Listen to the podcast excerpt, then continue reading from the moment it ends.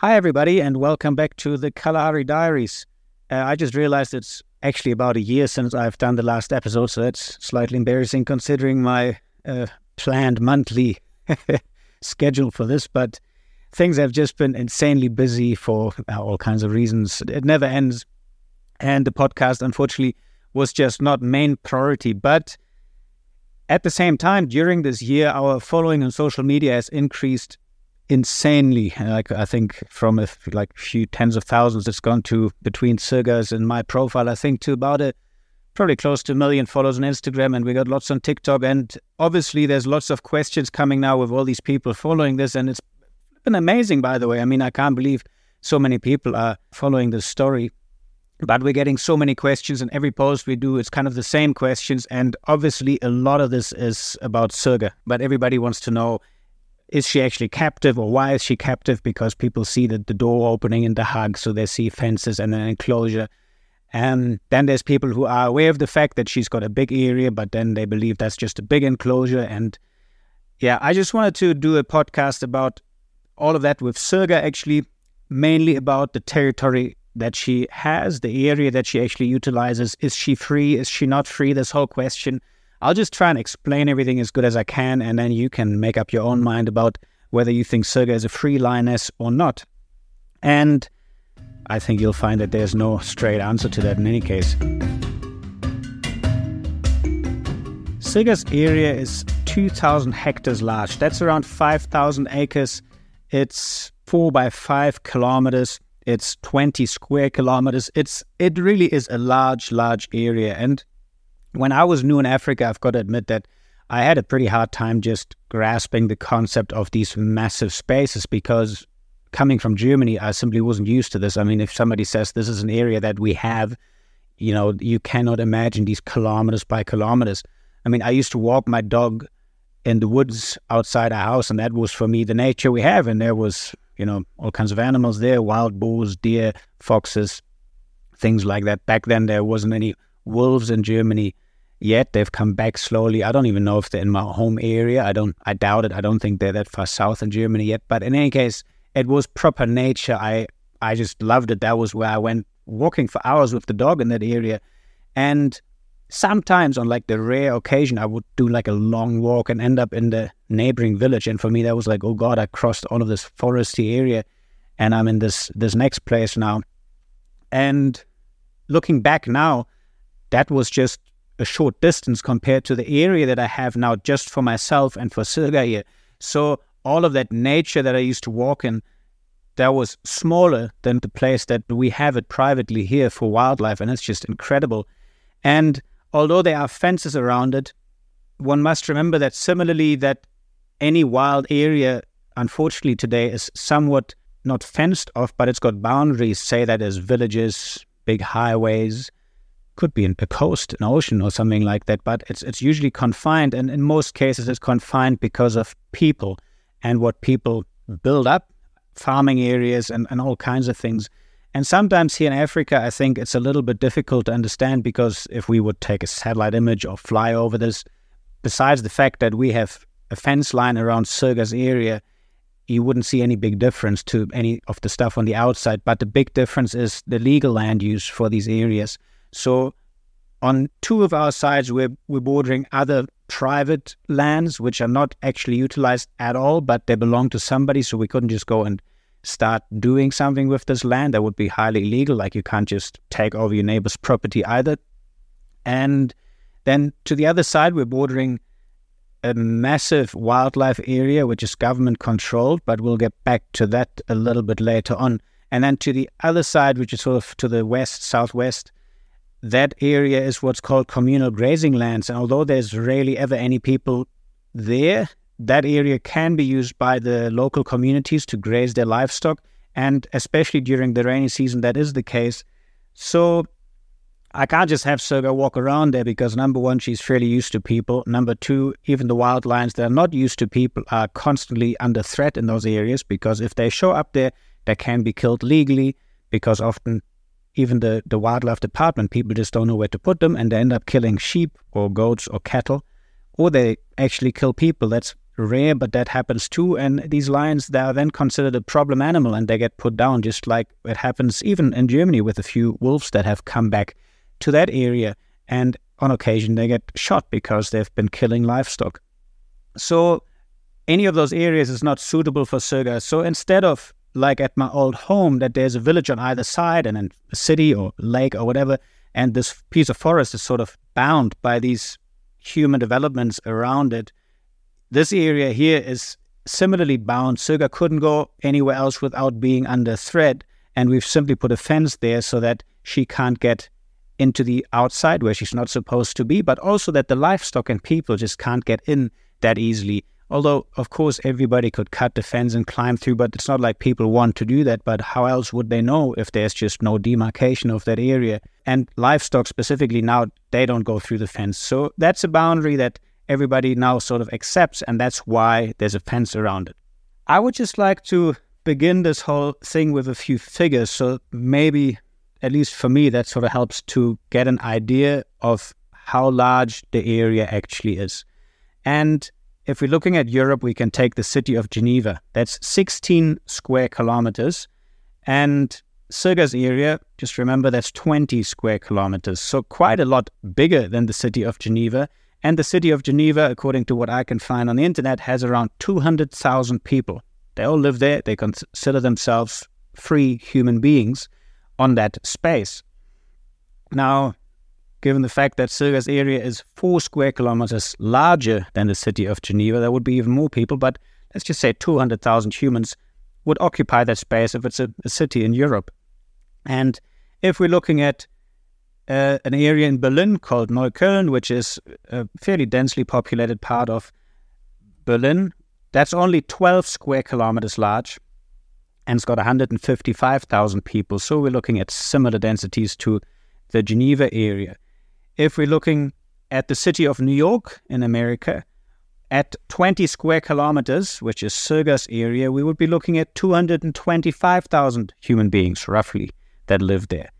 So, if we just, I mean, try and get that concept into your mind that Sirga's space is something that otherwise, like around 200,000 people consider their free space, maybe that gives us an idea of, you know, how large that area actually is. And then if we want to look at the overall average, in the United States, we have about 36 people per square kilometer. Sirga's area at 20 square kilometers. That still makes 720 people on that space if we would take the overall average, including all the open land mass, which is still plenty in America. In the EU, 34 people per square kilometer, very similar figures. We'd be looking at close to 700 people that would occupy Sirga's space. If we're looking at China, 153 people per square kilometer. That's 3,060 people that would occupy Sirga's area if we just take the overall average. And even in Botswana, which is one of the least populated countries on earth, we have four people per square kilometer. That would still be 80 human beings that would occupy Sirga's 20 square kilometers. And just so that everybody understands, Sirga's 20 square kilometers really is just for her. We actually have 70 square kilometers here of Kalahari, which we keep pristine and wild, just full of wildlife. But we have my home, which is also our sort of base, the office, the workshop. Then we have a staff village, which is a small 50 by 50 meter fenced plot where they have accommodation, ablutions, and so on. And then we have our little guest camp, the Modisa camp. But all these developments are outside Sirga's area because of obvious reasons. Sirga walking around the guest camp or breaking into the staff village wouldn't be a great idea. So Sirga is completely free and has that area entirely to herself with no human beings on it.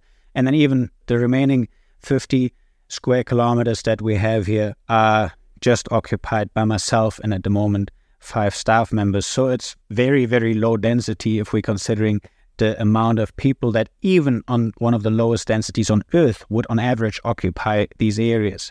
I don't know if that makes sense to everybody or if, if that gives you an idea, but it really, to me, makes it fairly clear that it's definitely not just a fenced enclosure that Sirga's walking around in. It's a massive piece of land which is full of wildlife, which has been there prior to us. And now we've provided water after we started fencing it. And that has even increased the wildlife in the area a lot. So yeah, it's just a big chunk of Africa, and it would be like a reserve. In, in on any other scale, it is a reserve that Sirga has for herself and that we've provided for her, and the boundaries are there for the reasons mentioned previously. So, if it comes to the question of freedom, to me, that's always a bit hard. What's freedom for an animal? Like, if we're looking at the wild lion population, which is suffering quite badly, and that's something we'll get to just in a little bit again, but is it really free for an animal to be constantly under threat, under threat of possible extinction in the next decades?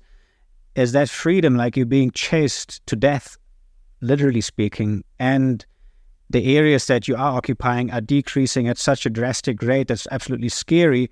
Or is freedom something where you say, okay, there's a certain boundary, you can't go further? And I mean, we've created that everywhere else for wildlife. You know, the city of New York, the city of Berlin, that's not wasn't always there. It used to be space occupied by wildlife, bears, wolves, and so on, and a lot of beautiful vegetation and a baseline for an ecosystem. And we've turned it into a concrete jungle. Now, obviously, animals can't get there, but we just we then don't call the nature outside of this somewhere uh, an enclosure just because we've put these boundaries in, in place but animals are now not able to go into the space anymore. So, in our case, Sirga and the other wildlife in the area can't just venture out, but for obvious reasons. And are they more free or more calm or more happy because they're not being chased, they're not being poached, they're not losing that habitat that we've now created. That is there, and we're maintaining it, and we make sure that that it exists and that nothing happens to it, that no livestock start eating the vegetation, no people will start building up these spaces. Nobody will start removing all the native vegetation and start creating plowing fields to, to you know to plant crop. So all these kind of things are making it a bit hard for me to think like is it more free if you're being chased to death by human encroachment? Or are you more free if say there's a certain boundary? You got to respect that okay you can't cross but at least inside that area it's peaceful it's safe. A little bit hard sometimes but I think in Sirga's case, and given the circumstances, she definitely prefers her safety. And I think most animals would, quite frankly. Sirga doesn't even use most of her area a lot of the time, but again, we'll get to that in just a little bit. First, let's talk about two things that happen when lions are utilizing space. There's something called home range, and then there's something called a territory. And I find the easiest to make clear what that means is that a territory is really an area that these predators would protect with very aggressive behavior. It is much, much smaller than the home range. It could just be a nest for birds, for example. They say that's their territory. Nothing can get near the nest. That's where they, you know, lay their eggs. That's where they raise their chicks. And for lions, that area is obviously not just a nest, but it doesn't have to be very large. That's just where the pride of lion stays, maybe where they're resting, and they won't accept anybody else in that space specifically not the same species of animal, but they were also defended against other predators, hyenas, leopards, and so on. And then they have a home range, which is a much larger area. And if we compare that to us, I would say that like our house with our garden, or maybe not everybody has the garden, but let's just call it our apartment, that's our territory. We don't want anybody to get in. If you're in certain areas of the world, you might even have a gun to your head if you if you walk into somebody else's house without permission or even their garden. So that's our territory. We defend that very aggressively. Whereas the city we live in, or the village, or whatever area is surrounding us, that's an area that we utilize on a regular basis. We go shopping, we drive our car, we go out into the clubs. But here we don't put a gun to everybody else's head just because we don't know them. That's an area we share with others, even if they're the same species. And similarly, a home range of lions can be shared by many. That's hunting grounds for different prides of lions. There might be water sources that everybody needs to utilize, but that's a home range. And a lion's home range starts at 20 square kilometers. Let's just quickly remember that that is the area that Sirga has now for herself. But it also goes up to 4,500 square kilometers. So this is for a pride of lions, 20 to 4,500. So I guess we can safely assume that it varies a hell of a lot not hard to put an average onto any of these figures, but the reason why I wanted Sirga's area to be 20 square kilometers is because that is scientifically where the home range for lions actually start. Even though that's on the smaller end, I think that makes sense because Sirga's only one lioness at the moment. Every once in a while, wild lions come and join the area, but it's her home range. And for one lioness, that is quite a proper area and something that lions naturally would not leave You know, that area could be again confined by human developments. It could just be confined because there's other lion prides around. And a home range, by the way, is an area that these animals will defend in a way, but not mm, like nowhere near as aggressive as they would be about their territory. And in Sirga's case, her territory is very clearly her enclosure, and that is only one hectare. It's about the size of a soccer field. And that is adjacent to her 20 square kilometers, which is 2,000 hectares. And that one hectare area is something that Sirga really defends aggressively. Like nobody can get near her enclosure. Any jackal that goes in there gets killed. She's very aggressive over that. Whereas on the outside, she's much different. That's her home range, and she accepts other animals very differently, besides the one that she's eating, obviously. So that's the difference between home range territory. Sirga's territory is very clearly her enclosure and the area surrounding it and she utilizes that the most. By far, the most time she spends, I would actually say about 80% of the time that she's free to go, she's at home voluntarily because that's her territory. That's where she's resting. We know that lions sleep a hell of a lot. If she's had enough to eat, she doesn't really want to go out much. Then she goes hunting. She spends about a week with a kill, and then she comes back home. And lately, Sirga's been providing for herself for about a month at a time without me having to feed her and part of Sirga's territory, where she gets a little special treatment compared to other lions, is that if she comes home and sits here in the evening at a fence, I do give her a piece of meat. And that's simply because I don't want her to be forced to hunt. Hunting can be quite tough, it can be dangerous. If she gets too hungry, she'd be desperate for food.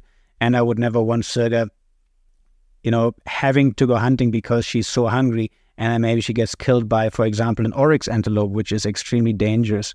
So if Sirga wants to hunt, she does that and she has her own food. And sometimes, like I said, now it's first time a whole month we didn't really have to feed her at all. But then she's back home and she enjoys her time here and she gets small pieces of meat. And if she feels like it, she'll go out and, and kill stuff again for herself. And I think that's a luxury that she has. She's quite a pampered, spoiled lioness. And I like it that way. And it's obviously something she wants, otherwise, she wouldn't be home asking for it. So I think another thing that's important to look at is why are these home range sizes so different? Why does it go from 20 square kilometers to 4,500 square kilometers for pride of lions? And the main thing for that is simply the density of prey and how many other lions are in that area. So if there's a lot of prides of lions, they will fight a lot more over the space available, which will make the home ranges and the territories quite a lot smaller because there's just less available for everybody and they will have a lot more fighting going on, which might mean you know, smaller prides of lions and smaller territories and home ranges. Whereas if we have a massive area with only one pride of lions and maybe very little food that's walking around that area, you know, very little antelope, that would mean that that one pride of lions has to travel massive distances in order to get to their food. And at the same time, it would also mean that maybe there's not so many other lions around and they're simply not fighting and they're not walking into somebody else's territory, so they simply travel further. And that can really make this drastic difference. And because here we provide water for Sirga's animals, there's plenty in that area. Actually, we have to control it by hunting a certain amount off to help Sirga maintain the population, despite the leopards and cheetahs and hyenas and everything else being there, and sometimes lions. The antelope actually increasing so much that they become too much for the area that's available, and Sirga simply can't keep up at all with the hunting. So again, that shows that it could actually hold quite a lot more predators, this area, and maybe we'll get there in the future, who knows. Overall, I think if we're looking at freedom of animals and do they really live wild there, what's important to me is that the ecosystem there actually works. And this obviously starts by the geographical location. Where are we? You know, what's our altitude? What kind of vegetation grows in that area? You know, that's often determined by the underlying geology, which is sort of just given that's there in the location that you're at and the clim- climatic conditions that we have.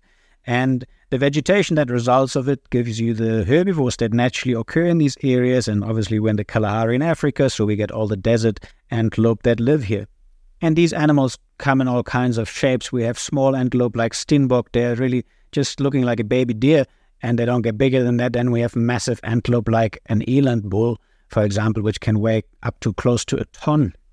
So there's all kinds of different antelope running around, and that requires all kinds of different predators that are somewhat maintaining their populations. And that's what's happening. And often, because of what people have done on this earth, this balance is a bit out of whack. So we have to sometimes help it a bit.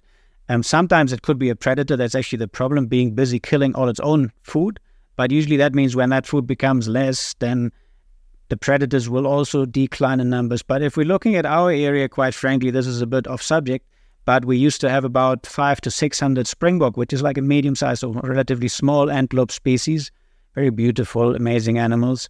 And the cheetah population in our area has completely diminished them. There's maybe 50 left now, which means very few cheetahs. But the thing is, the cheetahs are still here and they're busy killing the last ones, and that's their main prey. So Another year down the line, we might not have any springbok left, which means the cheetahs will have next to nothing to eat, or only when other antelope are busy having their, their young or something like that. That's something they can kill easily. But that's obviously not enough. They need to eat all the time. So we might have to actually, you know, fence a certain area to try and breed springbok intentionally where they can, you know, reproduce nicely and where the cheetahs can't get to them so that we can annually release more of them and things like that. So sometimes the management becomes necessary because otherwise we've simply lost this area as cheetah habitat simply because the cheetahs cause that damage themselves. And quite obviously, I, I wouldn't want to go around uh, controlling the cheetah population anyway. That's kind of what we're here for. And we can find ways to make this work for everybody to still be free, still be happy without that happening. And then on the other end, some of the antelope become far too many because, for example, the lions here haven't killed enough. So the large antelope like the eland and the wildebeest and the, the oryx antelope are simply becoming too many. So we got to hunt those and we don't want to just waste the meat. So we utilize it for us. We use it to feed Sirga and all the excess we sell to the local butcheries, which makes a fantastic sustainable product. So I guess overall, and also if any of you have listened to my previous podcast from like a few years ago, um, you would have heard about all the management of these areas. And if you're more keen on that, you can go back to those podcasts and listen to the episodes about that. Uh, I've I've talked about that in quite a lot of detail. But I think it's hopefully becoming more and more clear why there's boundaries on Sirga's area, but that it's still, at least to me, is quite a, a free space for her where she can really live like a lion should given the circumstances that Sirga grew up in. And she can live out all her behavior about territory. She recently actually had lions come into her area, and I was sort of hoping that maybe, you know, they'll be friendly, the lions will stay. But Sirga just kept on fighting. And initially, the lions stayed outside her area, and Sirga's one hectare enclosure is just here next to my home. So if she chooses to be there, she can actually almost see me when I'm walking around here. And the wild lions were on, on that side, on my side, most of the time, and I could observe them at night along the fences, and Sirga would just charge at them every time they would come near the fence. And I never knew what was going to happen when they meet directly without the fence, but one night the lions actually dug into Sirga's large area, and all I could hear was the fighting at around 3 a.m. in the morning. It was a hell of a noise. When lions fight, it, it's noisy, and it, I mean, it was right here. And of course, I had a fright of a lifetime because I thought those lions are killing Sirga, and I was a bit surprised. I didn't think they would fight like that. That was the first time for her actually meeting other lions. So I ran outside, had a look at them. It was pretty scary because I actually went there. I saw some lions run away and I saw eyes, you know, it was all dark. And I just shined with the flashlight. I saw a pair of eyes inside the one hectare enclosure. So I, I was sure, okay, good, Sirga is inside. I closed the door. I saw the other lions. I took the vehicle and chased them a bit so that they get away, but it was only two, and I knew that there was three lions around, so I was a bit concerned about number three. I thought maybe Sirga actually hurt that lion and it's lying somewhere. So I went back because I wanted to check and make sure Sirga's okay. I opened the door, I went inside, and because it's dark, I was very careful. I was shining around, you know, for all kinds of reasons. Number one, it's now in the middle of the night, and number two, I have never been around Sirga when she had a fight with other lions. And yeah, so I had a good look. I saw the eyes again. And then that line got up, and I was still there just by the door. And I could see it's not Sirga. The wrong bloody line was inside the one hectare area.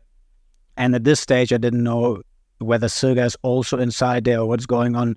But obviously, I was pretty happy that I didn't just run to this animal and try to greet it because I could see the eyes there that could have gone terribly wrong. But I went outside again. Obviously, now I left the door open. I called we had some people visiting here. I called the people, I called the staff, I woke everybody up and I said, Everybody, get ready now. I'm coming to fetch you quickly. I want all the flashlights and everything that we have here.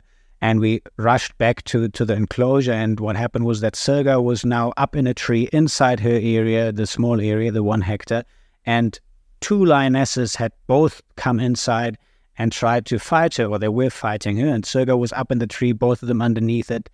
And when we approached with the car on the other side of the fence, Sirga was clever enough to jump out of the tree, run to the car. She had a lot of scratches. It looked pretty scary in that moment. It turned out later she was actually fine. It was nothing nothing serious. But yeah, so those lionesses really tried to kill her, and Sirga was smart because she'd come to the vehicle, and the lionesses still tried to charge at her. But when I would clap and shout a bit, they would back off a little, and Sirga would stay near the car on the other side of the fence, and that sort of helped for a while. And luckily, there was a male lion around which stayed outside. He never came in, and he, he kept calling near the entrance where the females went into Sirga's area. And eventually, after about an hour, those lionesses went outside. I used the car, chased them a little bit further away. Then obviously I went to make sure Sirga's all right, and she was on antibiotics for a while, and we kept her inside for a bit until everything was healed. But that just gives you an idea of this territorial behavior.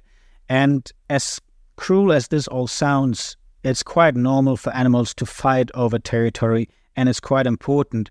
If we're looking at simple examples like cats, we all know our domestic cats and we love them, and I used to have plenty of them in Europe. And honestly, I never really understood why there's such a big difference between wild cats in the forest. We have them in, in Germany, very rare, but we get them. We have the African wildcat, which which is kind of the ancestor for our domestic cats today. And I never really got the difference because people would always say, and I would read articles that it's so terrible that the domestic cats are destroying all the bird life, and in certain areas we get regulations about how many cats we can have and, and if the cats are allowed to be outside and things like that. And they are destroying the, the native bird life, the local bird life in many areas. Um, so that's terrible. But I never really got the point because cats, I thought, well, they're also in the forest. They're, they're, they're native. They're in these areas. So why isn't, why isn't it happening in the forest?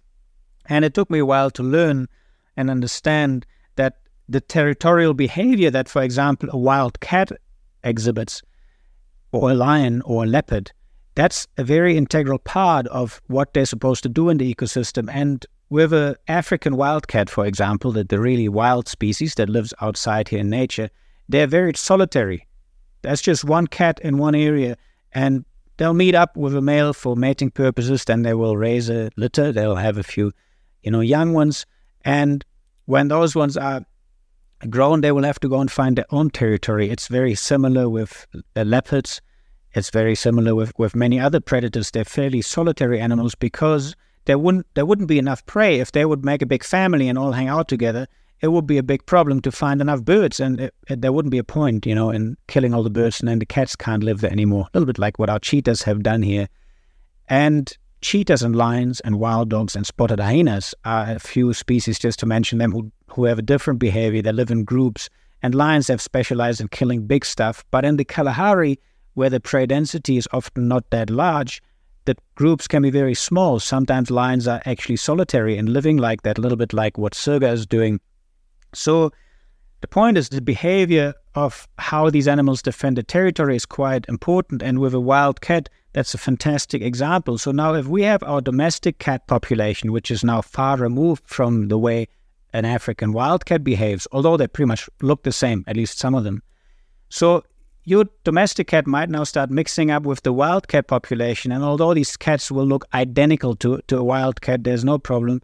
But the problem is that the territorial behavior of these cats will change. All of a sudden, they won't have this instinct to say, hey, this is my area. I'm going to fight everybody. And when I have young ones, they're going to have to go and I will defend this territory as much as I can.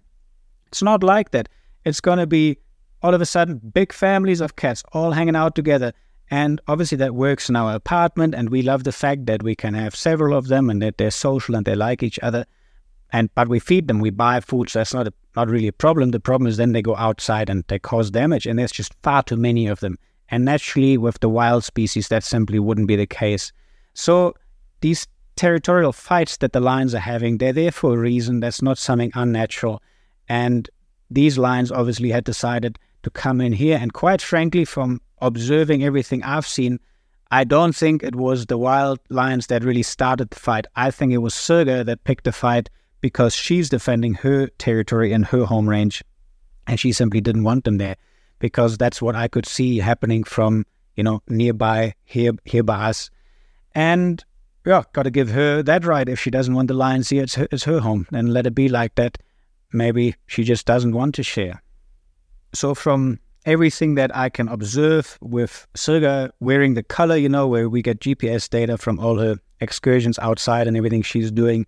Although the numbers obviously are on the, you know, starting low end, starting end for line home range and territory, she has that space and she's not even using all of it. So obviously she has enough space and she has created her territory. She has sort of defined the home range because she does use the area in a certain way to mark her territory or home range. She walks around there, she roars a little bit, but she only roars close to home. That's also a territorial thing.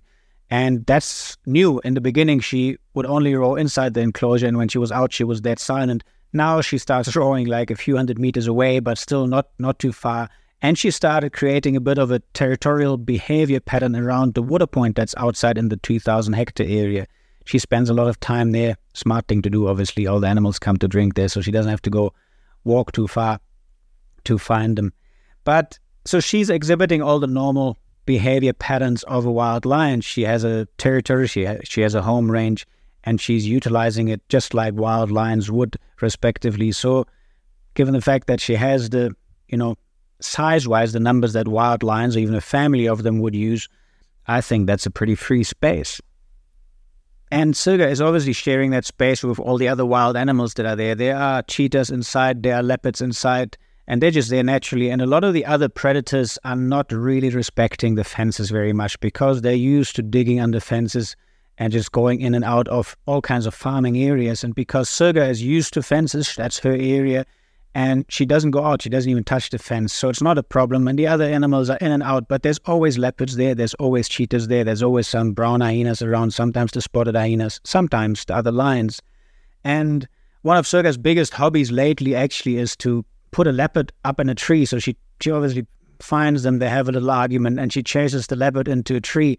And she can spend days sitting underneath that tree and simply keeping the leopard hostage. So the poor thing can't get get down. And what usually happens is that I'm seeing this on the GPS data that, that we get from the her collar. So I noticed that Sirga is somewhere at a bush, pretty stationary, and then usually I assume that she's made a kill again. So I will take the vehicle, I will go to that location and just find out. And what happens normally when I get there is that Sirga leaves the tree, she comes running to say hello to me. And then the leopard will use that chance to run out of the tree. And usually she then runs after leopard, goes for another chase. Leopard goes up the next tree. But that's become, uh, yeah, quite a one of the favorite things to do. And I feel a bit sorry for the leopards, but I'm sure it's a natural thing. It must be happening outside all the time. And luckily, the leopards can climb so well, so it doesn't really get to them. So it's a bit of a game they play. And usually, I'm quite happy when I can get there and just sort of make sure that at least the leopard gets a chance to get away. Sirga can say hi to me. And usually after that, Sirga will follow me home, get some food because she would have spent days not eating anything, just um, making sure that leopard does not leave his tree.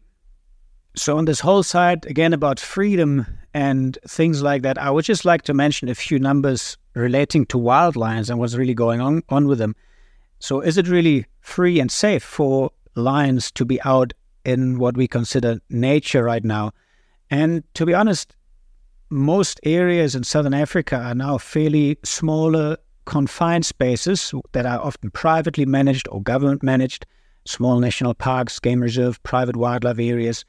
But all of them often even I have electric fences around it. The wildlife shouldn't get in or out because outside we have villages, cities, and things like that. And in Germany, we can just have a beautiful forest next to us. And even though the wild boars might cause damage in a lot of the fields and agriculture that we have around, but it's not the biggest problem, and specifically, it's not a big threat to humans.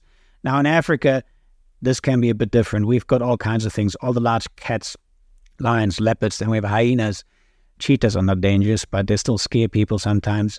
And then we have other animals like elephants, rhinos, hippos, crocodiles, all kinds of stuff. And if you're living somewhere and you want to have a normal human, you know, decent civilized lifestyle.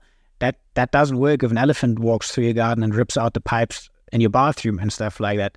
So, you know, I can understand why these boundaries need to be a bit more defined in Africa and the animals can't just venture off into the next village.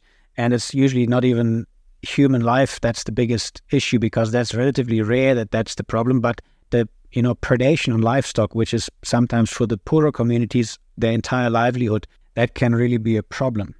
So, if we're looking at what's been happening to wild lion populations, in the last century, about 90% of them have disappeared on the African continent. And we're looking at numbers that have dropped from around an estimated 200,000 animals about 70, 80 years ago to about 20,000 or less than that left today in the wild in Africa.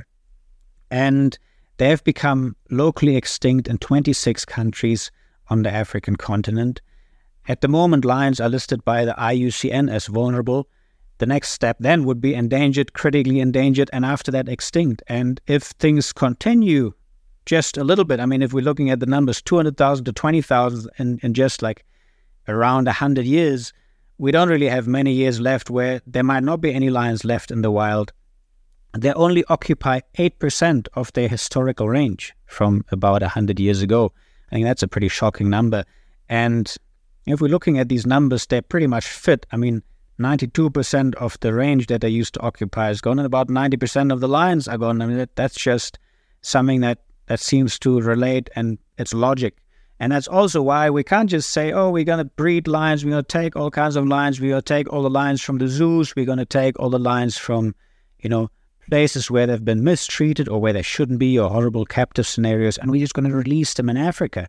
Because that range, that space where they used to be simply isn't there anymore. It's occupied by other stuff, and there isn't anywhere to put them. Same way we can't just put a bunch of grizzlies back into New York. Not even sure if they ever lived there, or wolves, stuff like that. Um, so that's a very similar scenario in Africa, and we just have that 8% spe- of space left. So the wild that we all think of or imagine sometimes, and which is exactly what I had in mind before I came to Africa, is that, oh yeah, Africa, that's where lions come from. We should just take all the lions and put them back there. It just doesn't exist. We have to come here or we have to help create that space again. And I know that in Europe, I'm sure also in America and many of the developed nations, we are working on renaturalization programs and restoration programs where nature is actually bouncing back in many areas because I mean obviously we have understood the value of the natural ecosystem long ago and we know that it's it's very important to to keep these areas around. But if we're looking at third world countries developing nations here in Botswana for example or generally southern Africa it's actually still the other way around. Everything is being developed things are growing rapidly but not in the direction of we have to save more nature. And at the moment it's all kinds of forms of tourism and things like that that keep a lot of these natural areas around. And Botswana is amazing because of the space that still is available for its wildlife. But because the areas here are so big, we don't really have these fenced scenarios that I described earlier, where the animals are relatively safe, they're kept, they're managed, and that's an area where they are. We have massive areas the size of countries in Europe, and the wildlife roams pretty much freely around. So here, a lion can walk into any of the villages, even the city if it wanted to, and that creates a lot of conflict. That creates a lot of shooting and killing of these animals. Then we have, on top of the killing of problem animals, we have poaching for personal gain. Um, lion bones and skins and stuff like that are worth quite a lot of money on the black market. So there's all kinds of issues coming together, and we're really sitting in a in a very wild space like this, specifically where we're based now we're very close to this issue. And again, that's why I'm very happy that Sirga has a fence around the area and she is safe and somewhat free inside that where we can look after her and she's not under this threat that we've just explained of this lion population plummeting to soon near extinction if it continues in the direction it's going. I do honestly believe that at the moment we're probably on a you know level where slowly things are hopefully turning around. People are realizing the value more and more, and maybe over the next decades, we're actually going to see an increase in lion numbers and hopefully an increase from that 8% of the historical range back to a little bit more than that. So then there's somewhat of a last subject that is a bit important, and that's about why doesn't Sirga have another line? Why don't we just get a male? You know, people tend to think that you can just trade lines over the counter like a dog or cat in, in certain areas, and in, in some places you can, But even though, for example, in South Africa that's legal, in Botswana it's not. And I'm quite proud of the fact that Botswana manages their wildlife like that. Not just quite, I'm very proud of it. I do not think that this captive breeding industry has any good reason from a conservation point of view to say we're breeding lions, we're making more of them, or we, we're going to release them all in Africa because of what I've just explained. And I would never want to be part of any of that, even if I could go buy a lion. It's just something that I'm not going to support and I want nothing to do with it. Sirga came out of this problem animal scenario here in the Kalahari. She wasn't, you know, raised by mom. I took her over. I'm committed to really looking after her for entire life. And I think, given the circumstances, we've given her everything that that I can. But I really wouldn't just go and purchase a lion just so that she has a friend. And then, given what happened last time with the other lions, I might not even, you know, be sure if that's going to work. Maybe she doesn't like the guy.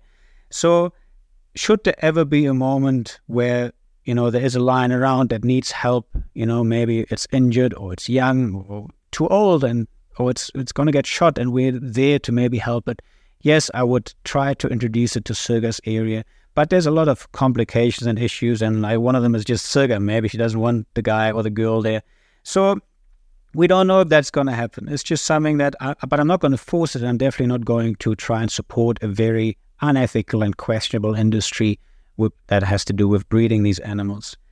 And at the moment, she has that irregular interaction with lions, the proper encounter now with, with these, these animals that actually started fighting her or she started fighting them.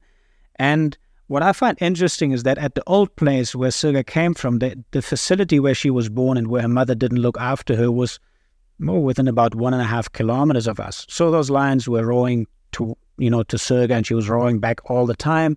And then I used to walk Sirga in that area in the past every day because she didn't have a space like she has now. And I wanted her to, to be outside and to experience Africa like a, a wild lion and not sit in an enclosure. And in, I don't know, what was it, about six years that we were there, Sirga never went to these other lions. Although we went past that facility where she could have just gone up to the fences within maybe just a, you know a few hundred meters, and I remember the only time it got really close, and I was a bit worried because there was close to 30 lions in these in these enclosures, which were big, beautiful enclosures, but still enclosures. And Sirga, yeah, she always could have just gone there, and she chased a herd of eland antelope right towards that area, and the airfield was just next to it, and the elands went across the airfield. And the only time I've ever seen Sirga at that age stop chasing was when that happened. And I think it's because maybe for the first time she saw those other lions or she smelled them she stopped chasing the elands. She turned around, she came to me, and we went home. So she never really expressed the want or the need or anything to go and meet these animals, which are her own relatives. And the same thing now that's happening here. I, I don't think Sirga really wants other lions around, so I'm definitely not going to force that on her. But will she have a boyfriend one day? Maybe. I think after everything I, have explained, it's probably quite clear why I would not want her to have cubs. So Sirga is on the pill basically. It's a hormone treatment that you only have to inject it every but roughly two and a half to three years. And at the moment, she might be on the last course of that. I don't know um, how long lines actually fertile for, but we're going to find out if Sirga starts coming on heat in like two years' time. Then we're going to renew the implant. And if she has a boyfriend specifically, we'll make sure because we don't want to create more lions in this already sad scenario where there is no habitat for them to go. But at the same time, we want to make sure that Sirga, because we took responsibility for her, has a great life. Okay, but getting back to the start of this whole thing, does Sirga live in an enclosure? Is she a free lion? Look, uh, I guess it's all up to you. You can make up your own mind after this about it. Um, let me know in the comments or anywhere else what, what you think about the scenario. Be Nice to know what other people think about Sirga's situation, actually. And to me, it's definitely not an enclosure. There's no way that we can call that area that she shares with all these other predators with hundreds of, of antelope inside that that's an enclosure. To me, she has a, a whole reserve, which is what it is. And for obvious reasons, there is a boundary, and a boundary is there for very good reasons, and that keeps Sirga safe. Same reason why she has to wear the collar. I also don't like it. It's an ugly, bloody thing around her neck, but she doesn't really seem to mind it. Otherwise, she would never let me put it on and off again all the time. Um, yeah, there's no way. If Sirga doesn't like something, she's very clear about that. So she doesn't mind putting the collar on. She doesn't mind taking it off. It's all fine. Doesn't look pretty. Hurts like hell when she hugs me and that thing is on. That's why I take it off when I'm with her. Um, but it helps. It's a big thing for her safety. So there's all these things we do to try and keep Sirga as safe as possible and at the same time give her as much of a free lion's life as possible. And I think we've achieved a pretty good balance in my mind. And overall, I can't even begin to tell you after what I've just mentioned, especially in the beginning. It's such a privilege for me to be able to live here.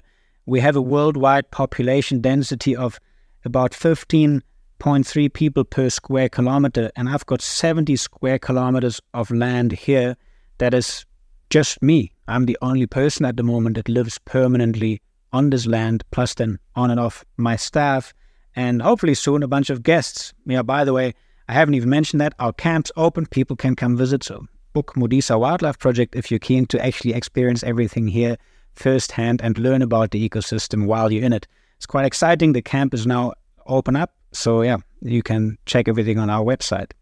But yeah, so I couldn't feel more privileged. On average in the world, more than a thousand people would live on the space that I have here.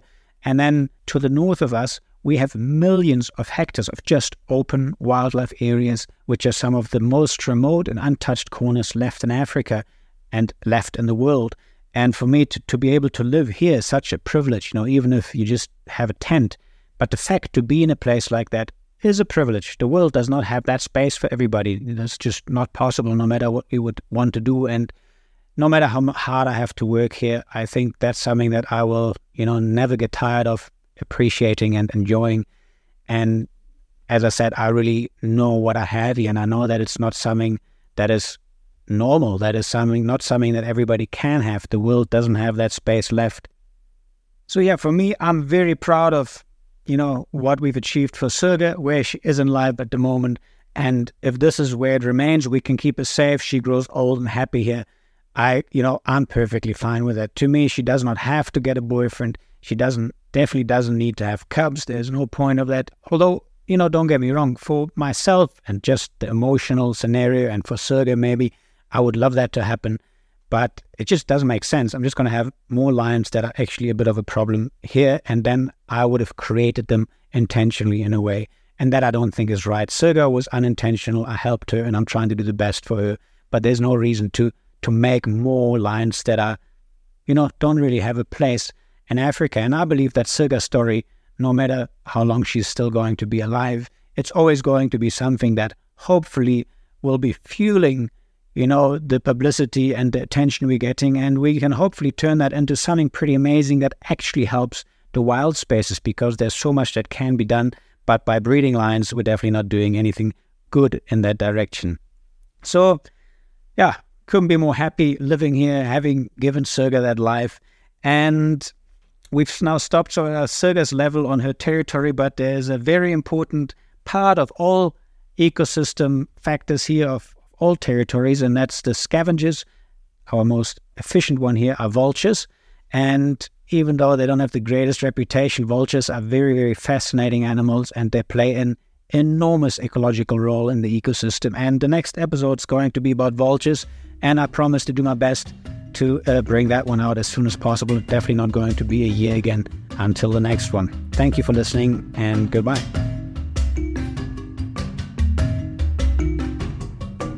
Did you enjoy the podcast? Rate the Kalahari Diaries in your favorite podcast app. Tell your friends and family about it if you feel like it. And if you want to stay in touch with me, Sirga, and the Modisa Wildlife Project, feel free to join us on Instagram and TikTok. Just follow the links in the show notes. If you're keen to find out more about the Modisa Wildlife Project, visit modisawildlifeproject.com.